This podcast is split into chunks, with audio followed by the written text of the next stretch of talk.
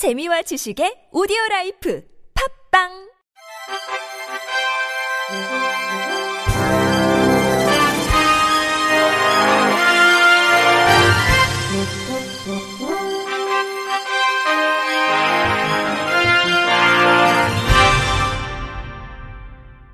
청취자 여러분 안녕하십니까? 6월 19일 화요일 KBS 뉴스입니다.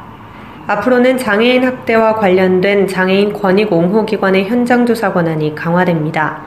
보건복지부는 이런 내용의 장애인 복지법이 내일부터 시행된다고 밝혔습니다. 개정법에 따르면 학대 현장에 출동해 응급조치나 현장 조사를 하는 장애인 권익옹호기관 직원을 폭행하거나 위계나 위력 등으로 그 업무를 방해한 사람은 5년 이하의 징역형이나 5천만 원 이하의 벌금형을 받게 됩니다.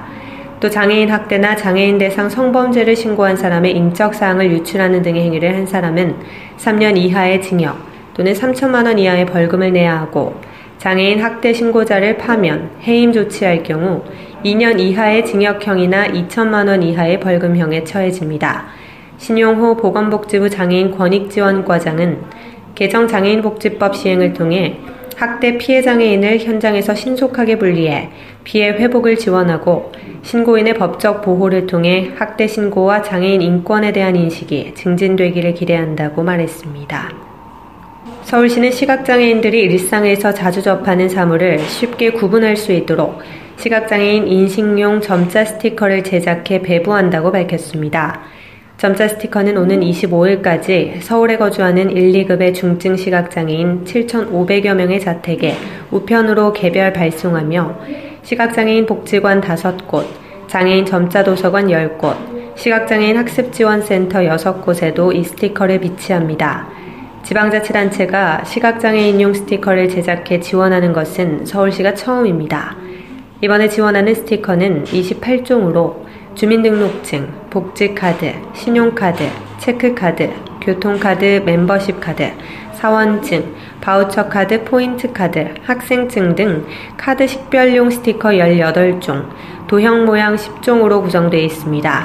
시는 앞으로 시각장애인 만족도 조사와 추가 수요 조소를 진행해 하반기에도 점자 스티커를 제작해 배부할 계획입니다. 건설산업사회공헌재단은 사회봉사 차원에서 인천광역시에 거주하는 시각장애인들의 복지 향상을 적극 지원하기로 했습니다. 재단은 어제 인천 하익동 소재 인천 시각장애인 복지관의 환경 개선을 위해 복지관과 양해각서를 체결했습니다. 이번 MOU는 인천관 내 지역사회재활시설 환경개선 프로젝트 협약에 따라 실시됐으며 시설장애인 복지 증진시설 리모델링 지원을 통해 안전하고 쾌적한 시설 환경 조성을 도모할 수 있을 것으로 보입니다.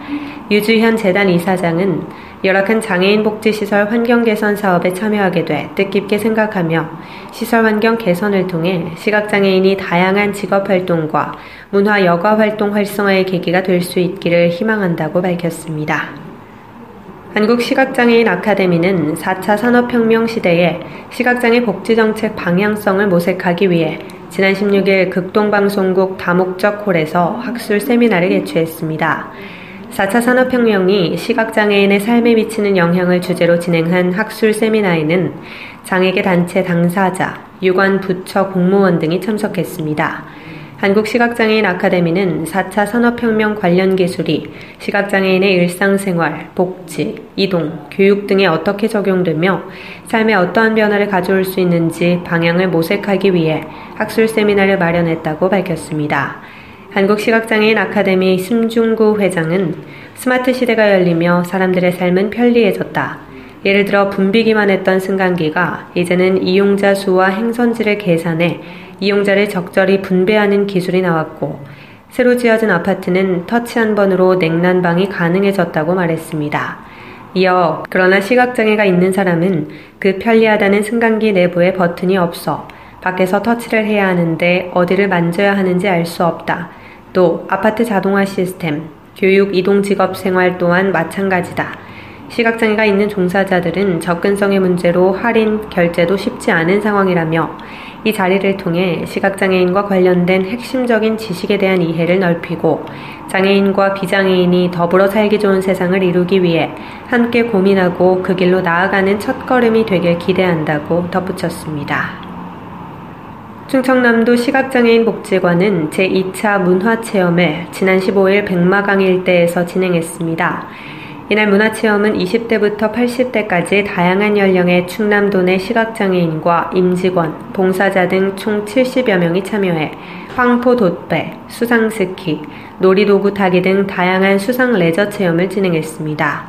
특히 이날 체험은 충남 수상스키협회, 나사렛대학교 특수체육학과의 지원으로 시각장애인들이 안전하게 체험에 참여할 수 있었습니다. 충남시각장애인 복지관 김병환 관장은 오늘 시원한 백마강 바람을 맞으며 진행한 수상 레저 체험을 통해 시각장애인의 스트레스 해소 및 레저 스포츠 저변 확대의 계기가 됐기를 바란다고 말했습니다. 제3회 성남시 장애인 한마음 축제가 모레 오전 11시에서 오후 3시까지 경기도 성남시 중원구 성남종합운동장 실내체육관에서 열립니다. 성남시 장애인 연합회가 주최하고 성남시가 후원하는 이번 축제는 체육대회 형식으로 마련되며 6개 장애인 단체 회원과 관계자 700여 명이 참여합니다. 이날 행사는 서로의 입장을 헤아리고 돕는 경기 과정에서 결속과 화합을 다지고 장애인의 재활 의욕을 높이기 위해 마련됩니다. 대항전에서 이긴 청팀 또는 백팀 전원에게는 시상품을 주며 선풍기, 자전거 등 모든 참가자 대상 경품 추첨 행사도 열립니다. 전남 지역에선 최초로 여수에 생긴 장애인 국민체육센터가 본격 운영에 들어갑니다. 여수시 도시관리공단에 따르면 전남도 최초의 여수시 장애인 국민체육센터가 내일부터 체력단련실 등 체육시설을 우선 개방해 운영에 들어갑니다. 장애인 국민체육센터는 여수 지역 장애인 체력 증진 및 체육 활성화를 위한 시설로 오림동 진남체육공원 내에 위치하고 있습니다. 센터는 연면적 4,249제곱미터에 3층 규모로 1층에는 장애인 전용 목욕탕, 2층에는 다목적 체육관, 체력 측정실, 체력 단련실, 3층에는 샤워실, 프로그램실 등이 마련됐습니다. 시설 내 외부는 휠체어 통행로와 터치식 자동문, 핸드레일, 직원 호출 비상벨과 엘리베이터 등으로 장애인이 안전하고 편리하게 이용할 수 있도록 했습니다. 장애인 체육센터 이용 대상자는 등록된 장애인이면 모두 이용 가능하며 장애인 전용 목욕탕은 장애인 1인에 동반 1인이 가능합니다. 광주 서부경찰은 사우나에서 만난 장애인의 지갑에서 현금을 훔친 혐의로 47살 김모 씨에 대해 구속영장을 신청했습니다. 김 씨는 지난 4월 22일 오전 8시 35분께 광주시 서구의 한 사우나 남자 탈의실에서 39살 박모 씨가 옷장문을 열어놓고 스킨로션 등을 얼굴에 바르고 있는 틈을 이용해 박 씨의 지갑에서 20만 원을 꺼내 달아난 혐의를 받고 있습니다. 해당 사우나에서 몇 차례 마주쳐 박 씨와 안면이 있었던 김 씨는 옷을 갈아입는 것을 도와주겠다며 박 씨에게 접근한 것으로 조사됐습니다. 끝으로 날씨입니다. 내일 경남 해안 지역과 제주도 그리고 중부 지방에는 밤부터 내일 새벽까지 빗방울이 떨어지는 곳이 있겠습니다. 또한 내일 제주도 남쪽 해상에는 돌풍과 천둥 그리고 번개가 곳곳에 치겠으니 항해나 조업 선박에서는 각별히 유의를 기울이셔야 되겠습니다. 예상 강수량은 제주도와 북한 지역에 20에서 60mm, 충청 남부와 남부 지방에는 5mm 내외로 내리겠습니다.